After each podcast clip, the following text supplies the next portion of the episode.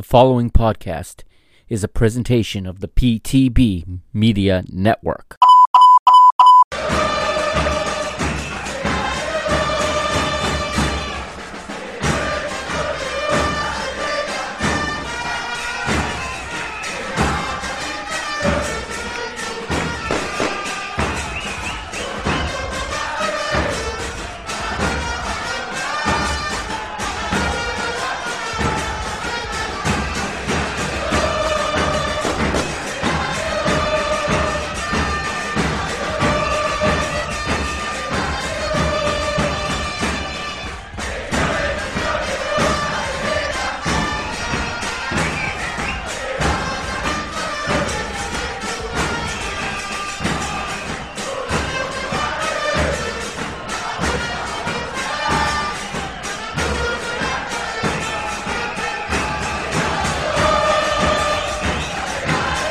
What's up, P T B Nation? Welcome to episode twenty-five of Parking the Bus Podcast here on the P T B Media Network. I'm your host, as always, the Mister Mike Agostinho, and I'm back now after a short hiatus, ready to get that ball rolling again. And we're starting off by taking a break from club, from excuse me, league football in this episode, and it's all about uh, Continental Cup football. More specifically, it's a South American edition, and it is about Copa Sudamericana and mostly Copa Libertadores, the two finals that took place across the last couple of weeks.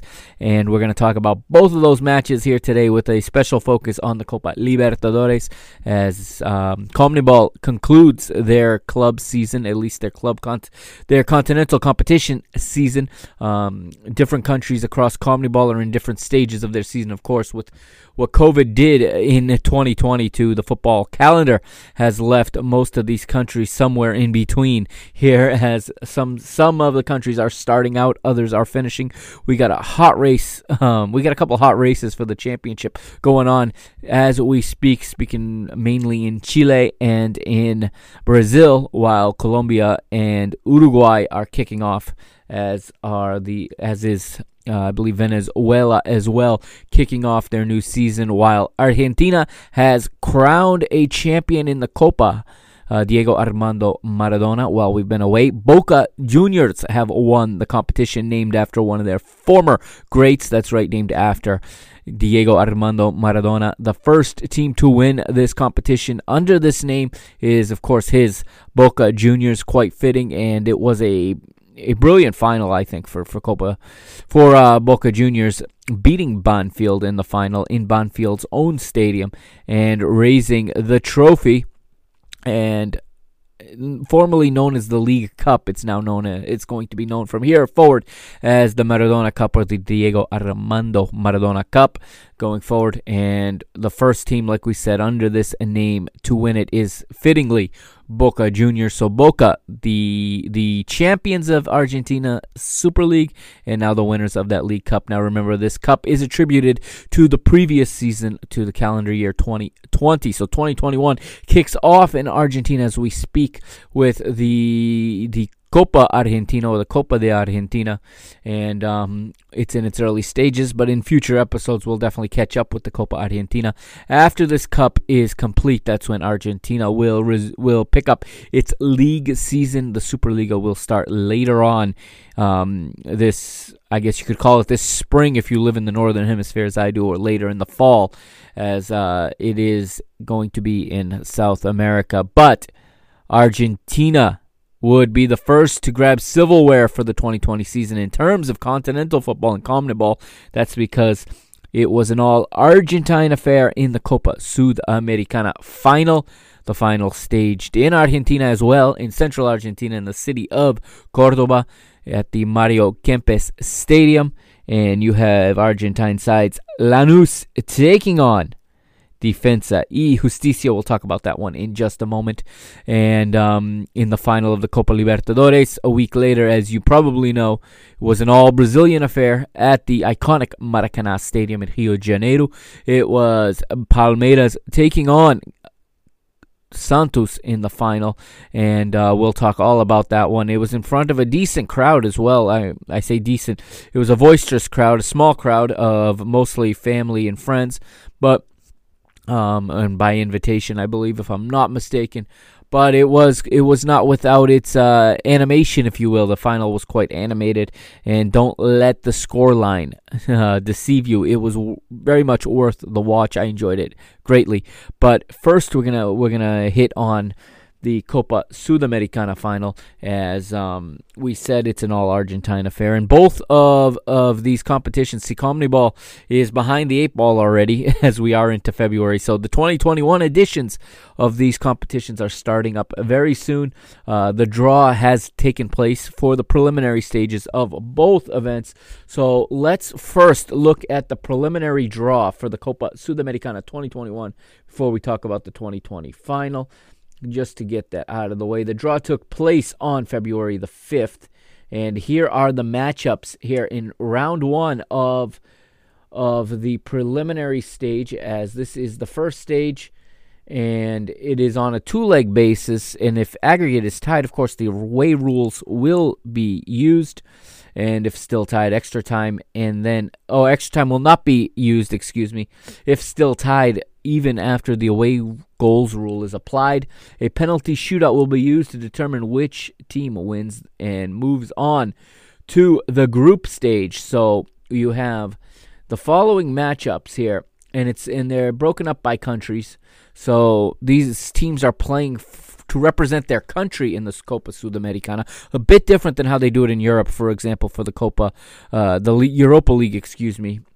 It starts off by teams playing against teams in their own country, so they are playing for their federation's spots in the tournament rather than having a seeded draw. And this will ensure that um, each country gets a set number of representatives in the tournament. And what will happen is these these sixteen group uh, first stage winners, excuse me, will advance to the group stage along with twelve teams who are eliminated from the, along with twelve teams who qualified directly for the group stage, excuse me, six from Argentina, six from Brazil. So six from Argentina, six from Brazil, then everybody else plays in this preliminary stage to get into the group stage, plus four teams that will be transferred from the Copa Libertadores uh, third stage of qualifying. So teams eliminated in the Copa Libertadores third stage also fall to the group stage of the Copa Sudamericana, which gives a total of thirty-two teams in the Copa Sudamericana for twenty twenty-one. So here is how it broke down. So playing for Bolivia's one spot, number one spot is Guabirá versus Nacional Potosí, and playing for Bolivia's second slot is Jorge Wisterman versus Atlético Palmaflor.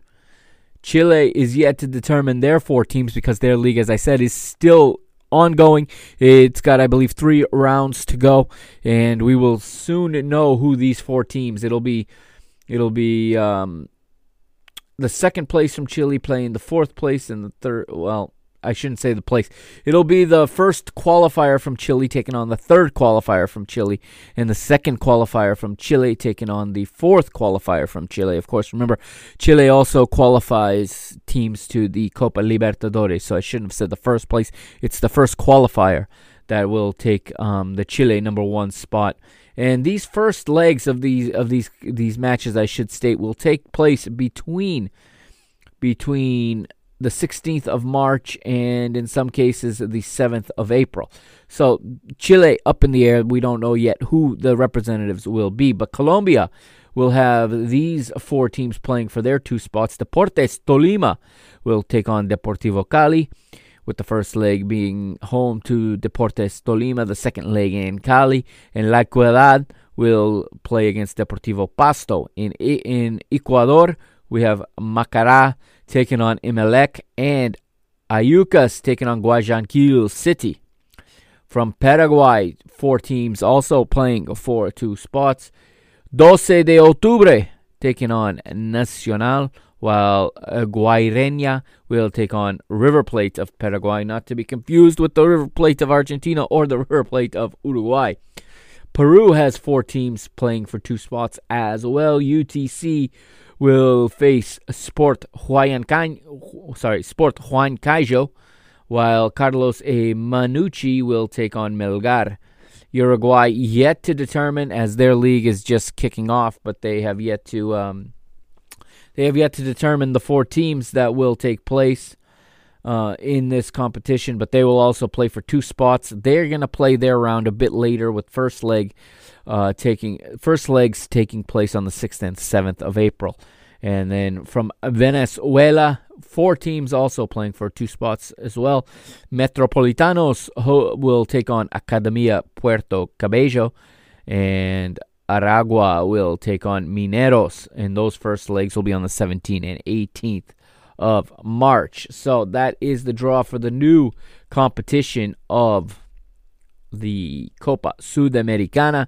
And the following teams already in the group stage. So from Argentina, you have Independiente, Lanús, Rosario Central, Newell's Old Boys, Arsenal, and Talleres. Brazil, still we don't know the six teams that will represent Brazil because the Brasileirão is still going.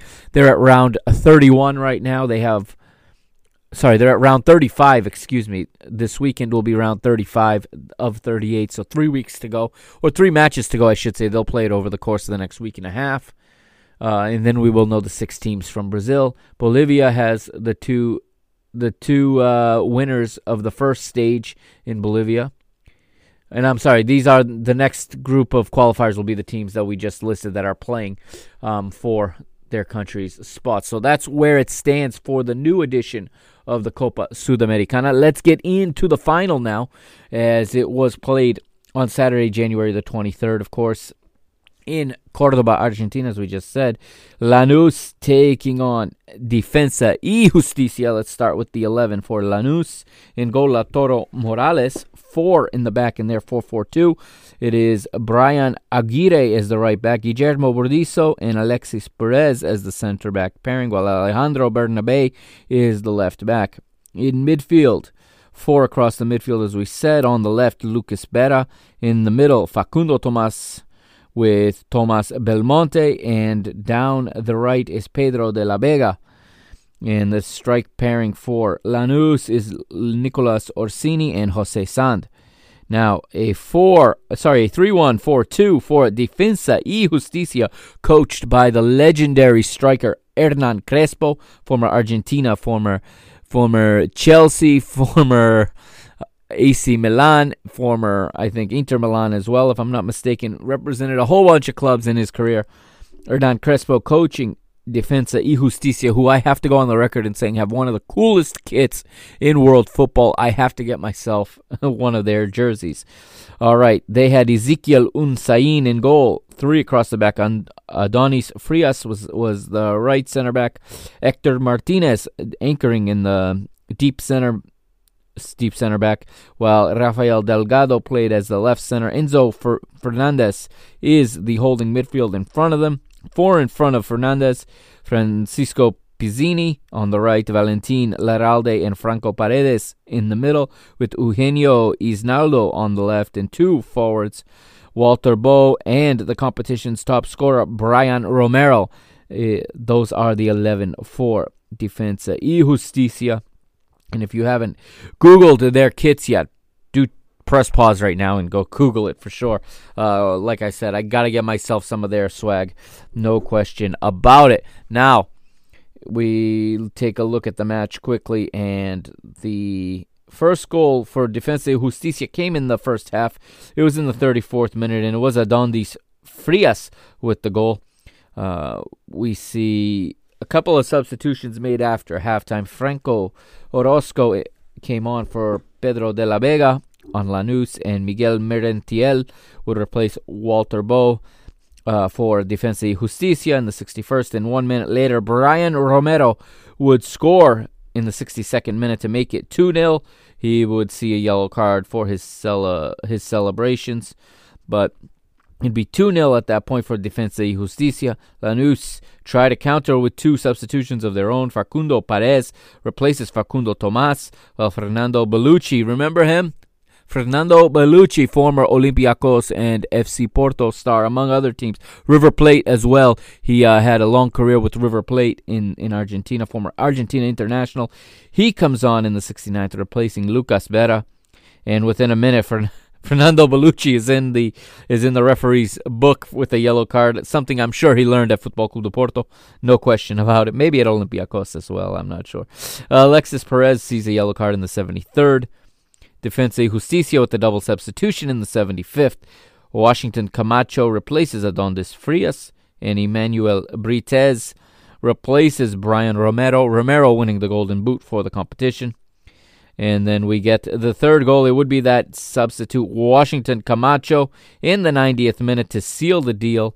And Hernán Crespo wins his first piece of silverware as a manager. Defensa y Justicia with their first ever trophy, their first ever continental trophy, as the green and gold will now move to next season's Copa Libertadores, because the Copa Sudamericana winner earns a spot in the Copa Libertadores, and they will also play in the Recopa Sudamericana against the the Copa Libertadores winner, who we'll talk about in just a few minutes. But that is that. um, Defensa y Justicia, your winners for the twenty twenty Copa Sudamericana.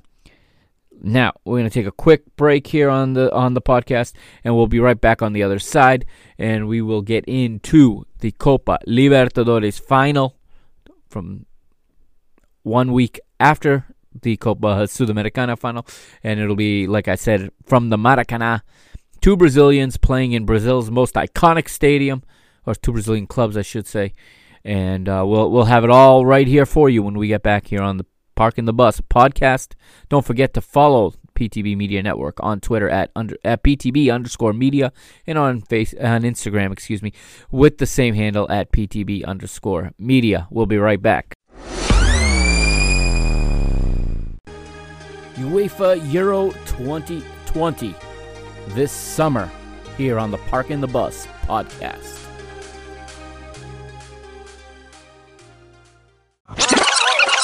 And welcome back to episode twenty-five here on the Parking the Bus podcast, South American Continental Cup edition of the podcast here on the P T B Media Network. Now we move to the main event, if you will, the big one, the Copa Libertadores. But before we talk about the twenty twenty final, let's talk about the draw for stage one of the of the preliminary rounds of the new twenty twenty-one Copa Libertadores. We start off, okay, with a, the, so I should say we start off.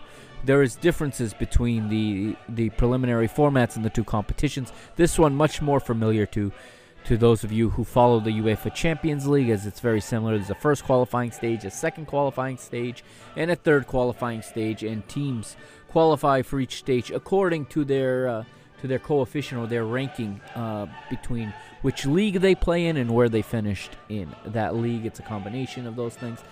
But the draw took place on the fifth of February, and it was a draw for all three phases, it looks like. And we have the first legs coming up on the twenty-third and the twenty-fourth of February, only a week later than it would normally have been played, which is a very good job by CONMEBOL to catch back up. So let's take a look at the the draw for these stages. So we have three matches in the first stage, okay? So these six teams are playing for a spot in the second in the second stage, and I'll just announce uh, I'll read off the teams who are going to play each other, and then I'll read to you who they are competing to play against in the second stage. So on the twenty-third of February, again, it is just like in the Copa uh, Sudamericana, two-legged basis. If tied on aggregates, away rules, away goals rule will be used. If still tied, no extra time, straight to a penalty shootout uh, to determine the winner. So these six teams are playing for a spot in the second stage. The first first stage match is Uruguayan side Liverpool taking on Uh, taking on Ecuadorian side Universidad Católica. The winner will advance to the second stage and take on Paraguay's Libertad. In the second in the second first stage matchup, it is Universidad Cesar Vallejo of Peru taking on Caracas of Venezuela, and they are going to play for the right to take on Colombian side Uh, Colombian side, sorry, Colombian side Junior Barranquilla, or Atlético Junior as they are known in in Colombia. And then the final first stage match will be Bolivia's Royal Paris taking on Paraguay's Guarani. And the winner of that over two legs will travel, or will advance, I should say, to take on Colombia's Atlético Nacional in the second stage. The other matchups in the second stage, Brazil's seventh place team, which right now is looking like it will be Grêmio, will take, or Brazilian Brazil's number seven team, I should say, which still looks like it's going to be Grêmio, but we still have three rounds of play to go in the Brasileirão. They will take on uh, Ayacucho of Peru, while Uruguay's third slotted team will take on Bolívar of Bolivia. Chile's third place team will take on San Lorenzo. Brazil's eighth uh, entry will take on Deportivo Lara of Venezuela. And like we said, the winner of, of Universidad Cesar Vallejo and Caracas will take on uh, Junior Barranquilla, while Chile's fourth place team will take on Independiente del Valle of Ecuador. And like I said, the third phase matchups have been drawn, but to avoid the confusion and information overload, we'll cross that bridge when we get there, because those matches are not slated until early April. Uh, the third phase will kick off with the first leg being played on the sixth of April. So that is where the new edition stands. Now let's backtrack and go to the final of the twenty twenty Um, Copa Libertadores, of course, being played here in twenty twenty-one, as is becoming normal for just about every competition, given what twenty, the year twenty twenty was like in the world of football and in the world in general. All right, so we are at the Estadio Jornalista Mario Filho, or as you and I know it much better, the Maracanã, the way that's the name the world knows it as. Um, it is, of course, Palmeiras versus Santos. And let's take a look at the lineup. We've gone over their path to this final in previous episodes, and we know that uh, Palmeiras had to come through River Plate, beating a very, very strong River Plate, um, winning three nil on the road in Argentina before losing two nil at home to to that River Plate side that uh, manager Abel Ferreira uh, had no shame in, in admitting was the better team and was the best team on the continent. But um, Palmeiras were, were very fortunate to get through, but they also had a good game plan, and they hung on for dear life, but they managed to hang on long enough to, to advance. Of course, there were absolute... Uh, it was quite entertaining, the amount of uh, unknowns that happened in that second leg, as twice it looked like River Plate were going to have a penalty kick to... with the opportunity to tie the match, and both times the V A R would reverse the call and send it the other way. Um, very, very interesting unfolding, while Santos took care of Boca Juniors, first with a nil nil draw in Argentina, before winning convincingly three nil at home against the then newly crowned uh, Diego Maradona Cup winners. So let's take a look at the lineup, starting with Santos, who are managed by Cuca, who is easily one of the f- nicest dressed managers in South America. I love the managers in South America.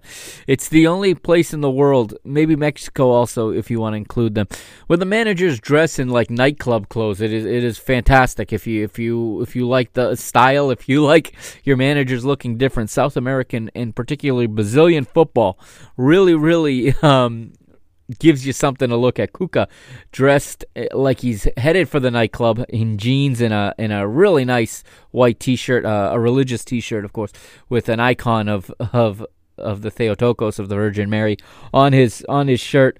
Uh, that much much different than the type of attire you would see on his counterpart, uh, Abel Ferreira, or on any manager in Europe. But something that is uniquely South American that I think is good, and I think it's part of, of the cultural difference, and, and, and it's part of the cultural diversity of football, which I think is really, really important, that football remain, remain uh, football continues to be this bridge of of connecting cultures, if you will, to one common one common um, denominator, which is football. So Cuca is the manager of Santos, and In goal, they had uh, John Victor. Now it's a four one four one for Santos. F- They're four across the back. Parás, the right back. Lucas Verissimo in his swan song on his final match as a Santos player. He's off to none other than my Benfica um, after this match. And he partners with Luan Perez. Luan Perez, I should say, um, in central defense with Felipe Jonathan as the left back. The holding midfielder in the hole is Alisson with four in front of him. Marinho on the right, Di- Diego Pituca and Sandri Santos in the center with Jefferson Soteldo, Sotel- Soteldo on the left, and Caio Jorge is the striker. Abel Ferreira on the other end, the Portuguese manager trying to keep the Copa Libertadores title in the hands of Portuguese managers, trying to succeed Jorge Jesus and um, and be the third now European manager to lift the trophy, the second Portuguese manager to lift the trophy. He plays in a four one four one for this one, which is slightly different than what he did in the semifinals. But Weverton is the goalkeeper, four across the back. Marcus Rocha is the right back. Luan Garcia and Gustavo Gomez are the center backs with Matheus Vinha as the left back. His holding midfielder is Danilo with four in front of him. Gabriel Menino on the right. Rafael Veiga in the middle with Zé Rafael. And the star Rony on the left. The striker is none other than the experienced former Brazil international, former Shakhtar Donetsk, former A C Milan striker Luis Adriano. Now, many are going to say that this match was uh, boring. Many are going to say that it lacked... Uh, It lacked goals. Well, that's true. It did lack goals, but it was certainly not boring. It was a tactical, really a tactical uh, masterpiece, if you will, in, in some extent. And there was tons of entertainment. I mean, the closing moments were just fantastic. Why don't we listen to the closing moments here? Here's a little montage I, I uh, put together, or I should say just a little bit of a sample of, of the final closing moments of this match, including the winning goal.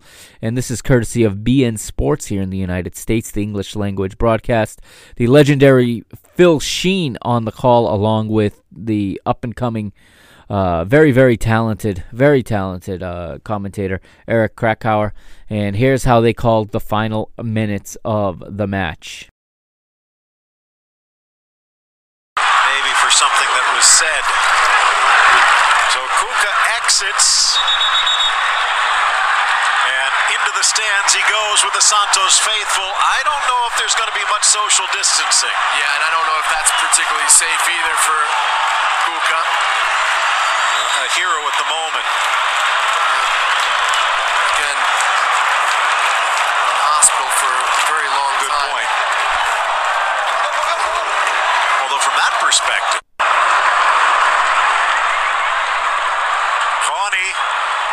measures, launches, out comes John, in goes the goal!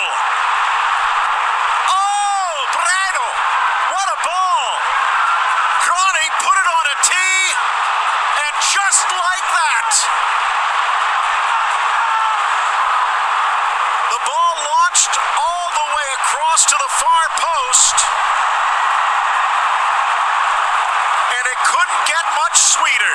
Oh, that is just an unbelievable header from the substitutes. Lonnie at Vega has an option. He makes the run on the outside of number eleven, but he decides to cross this. Pinpoint accuracy, but look at the header. Just over Pará. A wonderful leap. And how about that for accuracy? All John can do is pray to the footballing divinities that the post will come to his rescue. It doesn't. Maybe trying to snuff out the spark. Kuka gets ejected. And almost immediately Palmeiras alight. It's almost hard to believe because it came out of nothing. That fracas that led to Kuka's sending off.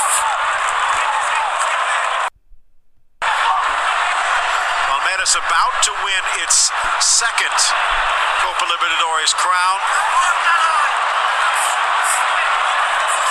And it looks like that Copa do Brasil final from Grêmio might have to wait a bit because a Club World Cup could be on the line. Field of play, looking on. Dreamed of being part of this championship crown, and that's going to do it. one hundred four minutes on the clock, one goal on the scoreboard, and maybe the most unlikely of sources. Danilo collapses in disbelief. Breno being held into the air. Palmeiras champions of the twenty twenty Copa Libertadores on the one hundredth minute goal. Oh, it was a bit of so that right there for you is how the madness of the final minutes went down at the Maracanã. Cuca getting sent off almost needlessly. I mean, it, it was ridiculous, but it was hilarious at the same time as he's he's sprawled out on the ground fighting with the Palmeiras player for the ball, trying to prevent Palmeiras from taking the throw-in. And then the best part for me, and I, it really made me laugh, was after the referee had sent him, had sent him, shown him the red card, Cuca looks at the referee and signals for the V A R. He does the box with his fingers, signaling for a V A R. It's like, what? The V A R is not gonna is not gonna change anything. He clearly prevented Palmeiras from taking a, a quick throw-in as the game was in its dying moments, and he was trying, it looked like, to take it to penalties. And um, he was trying to hold on for whatever reason. I thought I thought Santos were actually probably the better side in the match, but it looks like he, I don't know if he was panicking. I don't know what, what was going through his mind that made him want to do that, and he, he should have known he's going to be sent off for doing that, for s- literally having a tug-of-war with the Palmeiras player for the ball so that he can't take the throw, and that's a clear interference. He was sent off, rightfully so. And then the best part is as he's walk, he goes into the stands and goes right through the the Santos supporters. And you heard Eric Krakauer say there that that might not have been the safest decision. Earlier this year, Cuca was hospitalized with complications from covid nineteen. And, um, you know, Cuca not wearing a mask, not um, in any way protecting himself. You know, I know that the crowd there was mostly family and friends. It was a small crowd. Um, I'll I'll get an official I'll get an official um, attendance for you in just a moment. But uh, he goes right through the fans, and he's mobbed by the fans. He's patted on the back. They're chanting his name. They're chanting, Cuca, Cuca, Cuca. But honestly, it, he was always going to get sent off for that. And then, uh, again, having had so many complications earlier this year uh, due to COVID, it, it surprises me that he was he was so careless with that. And I'm, you know... You know where I stand on COVID if you've listened to these any of these podcasts, any of my podcasts, I should say, in the last year. You know where I stand, so um, I'm not one that that that is all that afraid, I should say, and I don't mean that disrespectfully. I mean, um, I'm not afraid of people. Uh, I understand other people are, and that is totally fine, and I totally understand why... why people would, would want to stay away uh, from other people in, at this time. I understand the fear. I don't necessarily feel that way, so I'm not as uh, as worried, if you will. I, if I see someone not wearing a mask, it's not going to threaten me personally, um, but I know other people feel differently, and um, you would think somebody who'd been suffering from the virus and had been hospitalized uh, earlier in the year would, would, but I guess his, his temper and his heat just took over, and he he he accepted the showering of of pats on the back and even hugs from the from the Santos faithful as he worked his way to to the upper rows where he would watch the final moments of the match. And it was, of course, it was a It was a mistake on his part. You can't say it was not because of what would what would happen. The official attendance was five thousand. So there was five thousand in the Maracanã. And um, yeah, you heard you heard the the fans there chanting his name, but within moments, okay, after he'd been sent off, I think he might have even um, broken the concentration of his team. I'm not sure. But within moments, you see the ball swung wide to the right to Ronnie. Ronnie, with a beautiful cross, it finds it finds the head of his teammate. It finds the head of of the substitute, uh, Breno Lopes, Breno Lopes, excuse me, and he would head it, and it was a looping header. It wasn't a header that was headed down and away from the goal. It was just a looping header across goal, and the goalkeeper was going one way, the header went the other, and by the time he set his feet, he couldn't take his momentum the other way to make the save, uh, and the ball finds its way into the back of the net, and in the ninetieth plus eight, Palmeiras find the winning goal through a reasonably unknown player by the name of Breno Lopes, uh, twenty-five-year-old Brazilian who, like I said, hardly known outside of the team, a substitute, but he etched his name into the history of the club forever with that header, rips his shirt off and runs and celebrates with his fans. Again, um, for someone who, is, for fans looking on that might feel differently than I do um, about the danger, I don't want to say about the danger, but people who, who have a harder time with the fear of contracting this, this virus or the spread of this virus, or I don't know how to how to say this respectfully, but it it had to it had to be sh- shocking, almost bothersome to many who saw him jump into the crowd and celebrate with the supporters again. And um, after all, order was finally restored, and within seconds of, of play being restarted, uh, each team would make substitutions in the in the ninetieth plus twelve, but that would be it, and Palmeiras will win the Copa Libertadores. The first the first ninety minutes is little to talk about, very few chances each way. Um, both teams defending well, a lot of avenues blocked. Um, a very good match. Let's go through the player ratings as according to to FotMob, the FotMob app, of course, um, the way they rated the players in this match. There's not a lot of high ratings, but um, Palmeiras' goalkeeper, Weverton, has a seven point oh. Their right back, Marcos Rocha, would be the man of the match, according to FotMob, with a seven point five. Luan Garcia, seven point two. Gustavo Gomez, six point nine. Matias Vinha, seven point two. Three, Danilo in the hole there as, as the center midfielder. I should say as the holding center midfielder, seven point two. The young Gabriel Menino, who I'm very high on, had a six point one, was subbed off in the eighty-fifth. Rafael Veiga, six point nine, subbed off in the ninetieth. Zé Rafael, six point five, subbed off in the seventy-eighth. And Rony, the star, would be subbed off after that beautiful assist um, at... Uh, ninety plus eight, seven point oh for him. Luis Adriano, six point two. So I thought that that Santos were slightly better, but according to the player uh, ratings, FotMob disagrees with me, which is, you know, reasonable. Um, Santos' goalkeeper, John Victor, five point four. He had the lowest rating of any of the twenty-two players. Of course, he surrendered the goal, but... Uh, he was caught, like I said, side shuffling to his right. The ball came across. It was headed all the way back to his left, and he was unable to plant his feet, push off, and f- get himself to the other side of the goal. Uh, Pará, the right back, six point six. Lucas Verissimo, six point six, in his farewell to Santos. Luan Perez, six point five. Felipe Jonathan, six point three. Allison, six point six. Marinho, six point nine. Diego Pituca, seven point oh. Sandri Santos, six point one. And Jefferson Soteldo, five point five. Um, Caio Jorge in attack was a five point six. You look at the substitutes that came off for each team.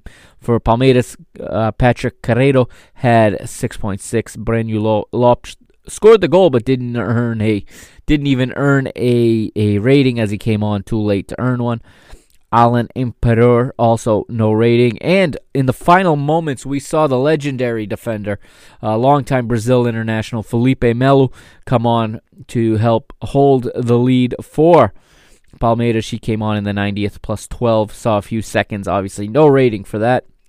For Santos, off the bench, Lucas Braga, six point oh, and that was it. Madison and Wellington Carioca and Bruninho all came on in the after the ninetieth minute and did not earn a rating. We look at some of the statistics from this match, and we have total shots. The advantage went to Palmeiras, eight to six. Sh- chances created, Palmeiras seven, uh, Santos four. Big chances though. Um, Santos had the only big chance of the of the match according to FontMob. Santos connected more accurate passes, two hundred eighty-two to Palmeiras one hundred seventy-seven, for a seventy-six percent uh, efe- efficiency for for Santos, sixty-seven percent efficiency for Palmeiras. Uh, eighteen fouls for Palmeiras, seventeen for Santos, six corners for Palmeiras, four for Santos, and you again the shots on target, eight to six in favor of Palmeiras. As you look at the duels, uh, Palmeiras won more duels, um, while Santos attempted more, attempted and succeeded more dribbles.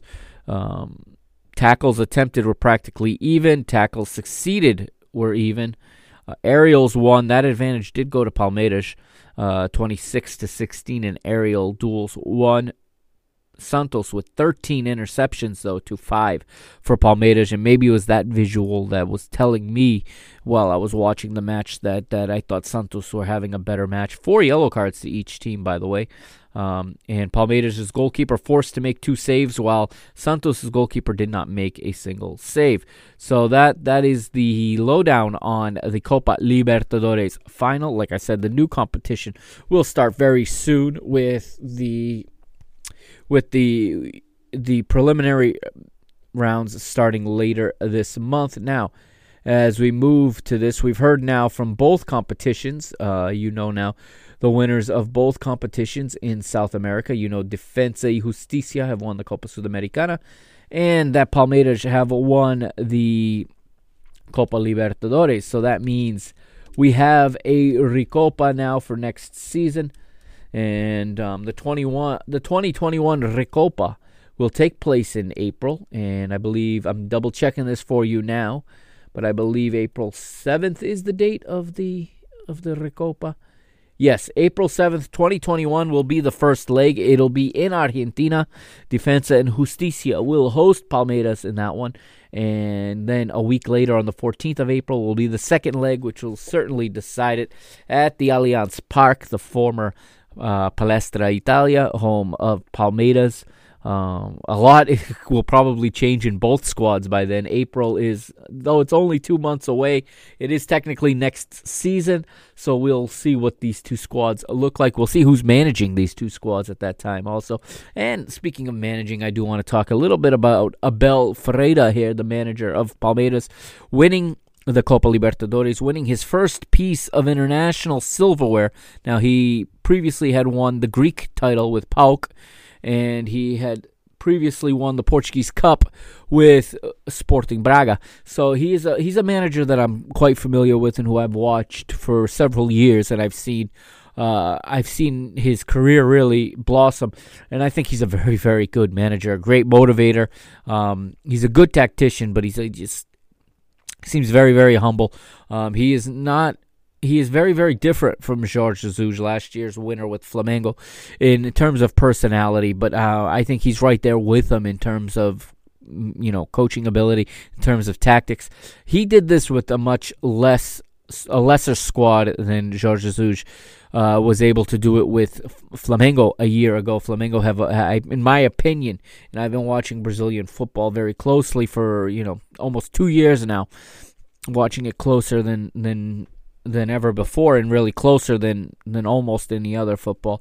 Um, I I don't have a problem in in stating that Abel did more with less, or did the same with less. Now, Palmeiras still have the Copa do Brasil final to to play, two legs against Grêmio, which will take place uh, next month in March. Right now, Palmeiras, well, I should say, Palmeiras with this victory qualified for the FIFA Club World Cup, and the next episode of Parking the Bus, episode twenty-six, will be prime will be focused solely on the FIFA Club World Cup. Okay, so we're not going back to the leagues just yet. Um, we are going to look at the FIFA Club World Cup, with the final slated to kick off uh, tomorrow. So I'll I'll have that episode out probably the following day.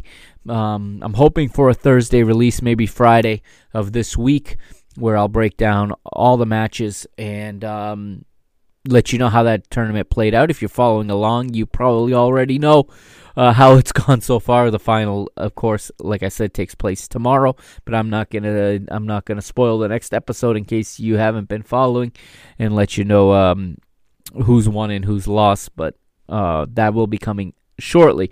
So Palmeiras still with trophies to compete for, and Palmeiras still with an outside shot at the Brazilian League, but it is it is crumbling away.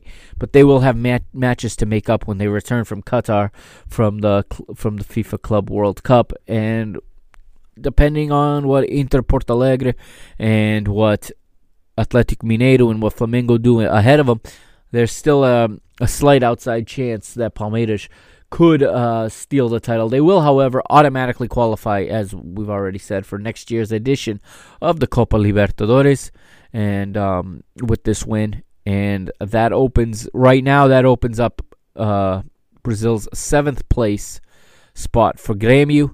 Okay, now, Palmeiras and Grêmio are meeting in the Copa do Brasil final, and the Copa do Brasil also gains a spot in the Copa Libertadores, so my assumption is if Palmeiras win that, they would, well, either way, one of those teams uh, will already, one of those teams will qualify it from that final. So if it does finish the way it is now, with Palmeiras in sixth, if I'm not mistaken, and Grêmio in seventh, the eighth place team, which could still be Santos, that is Santos' only chance to get back to the Copa Libertadores. They got to win out the rest of these matches and climb as high in the table as possible in the Brasileirão, but there'll be an extra spot opened in Brazil um, due to, well, they just get so many spots, don't they, in the Copa Libertadores. You know, you watch these European leagues and you hear about top four in England and top four in Italy, top four in Germany, and here in Brazil, eight teams getting a spot in the Copa Libertadores. Um, yes, there's far fewer countries in South America, but perhaps there's too many teams in the Copa Libertadores. I'm not sure. Um, that's a discussion for its own day, certainly. But uh,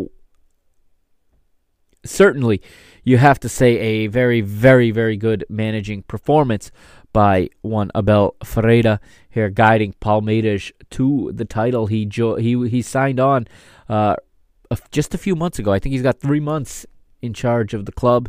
Uh, he picked up the squad for the round of sixteen. And guided him through, as um, Vanderlei Luxemburgo, if I'm not mistaken, managed the squad in the group stage through the part of the group stage that was played earlier in the season, and then left the club, and Abel came in. He left uh, PAOK in the Greek Super League to take on this position, and I think he's very happy about it, as once again the Portuguese flag is draped around the shoulders of the winning coaching staff in the Copa Libertadores.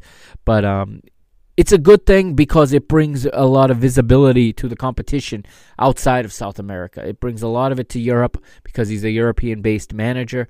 It brings a lot of eyeballs across the world to uh, this competition. And this is a competition I I have to say I have completely fallen in love with the last three seasons, going back to that historic All-Argentine final between Boca and River two seasons ago, the last one to be played over two legs, and um, ever since then this competition has been right on my radar, right next to the UEFA Champions League, um, and I really, really enjoy watching this. The difference, though, in South America that you don't see in Europe is a three-goal aggregate lead is is a lot harder to keep than it is in Europe. I know that it, you know, Barcelona have, have dropped a large a large aggregate lead before to to Liverpool, if I'm not mistaken, if my memory serves me correctly.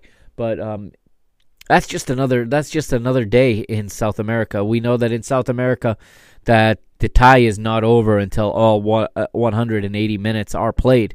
And um, you can take a three four goal lead home with you. And it doesn't matter if you're playing at home or away in South America. It, these these teams pull off tremendous feats, and they pull off tremendous comebacks. And it's a very, very um, exciting tournament. I know for many people this final was not the entertaining uh, blockbuster that they would hope for, but anyone who appreciates good tactical football, I think, enjoyed watching the chess match between these two managers and these two clubs. And in the end, after one hundred two minutes, it was Palmeiras who comes out on top with the one nothing victory. Palmeiras are your winners of the twenty twenty Copa Libertadores. And this has been episode twenty-five of Parking the Bus. Thank you for joining me. I'll be back with you shortly in a couple of days with a look at the FIFA Club World Cup before we get back into our regular rotation of uh, visiting the various leagues around the world. A lot has been going on. Let me tell you, it is it is incredibly exhausting to keep up with all these leagues and with all these matches. You know, a lot of this due to COVID, but it's just match after match after match. Every two, three days teams are playing. You know, the, the Premier League picture in England has completely drastically changed since the last time I I uh, spoke to you about it. Uh, Spain has blown wide open. Has I shouldn't say has blown wide open. Uh, Atleti ha- has opened a, a good sized lead. Italy has has blown open. Uh, you had a team way ahead. Now you've got a a definite three, if not four, horse race for the Scudetto title opening up, and business as usual, of course, in Germany with with Bayern just continuing to be Bayern, and everybody else just continuing to facilitate for them. I, I have to say it, it's it's like nobody wants to dethrone them either. So we'll get into all of these leagues. We'll get into all of these conversations in the coming days and weeks here on the Parking the Bus podcast.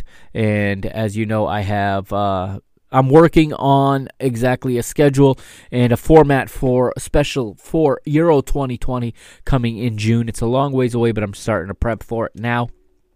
Uh, that is, of course, assuming we have a Euro twenty twenty coming in June. As you know, the COVID situation in Europe is not good. It is starting to look better, but who knows what it's going to look like in the coming months, and who knows what UEFA is going to decide at their next uh, meeting with how to, to plan it. If you're up to me, I would move it to one country, but I understand that that's easier said than done.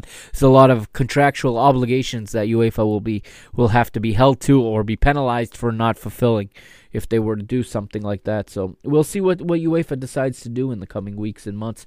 But, um, yeah, just stay tuned to this space, to the Parking the Bus podcast. Every time something comes out, you know, if you're subscribed, you'll get it in your you'll get it in your player that day as soon as I put it out. All right, so uh, thank you again for listening, and I'll catch you soon when we talk about the FIFA Club World Cup. This has been episode twenty-five of Parking the Bus podcast. I am the Mister Mike Agostino signing off.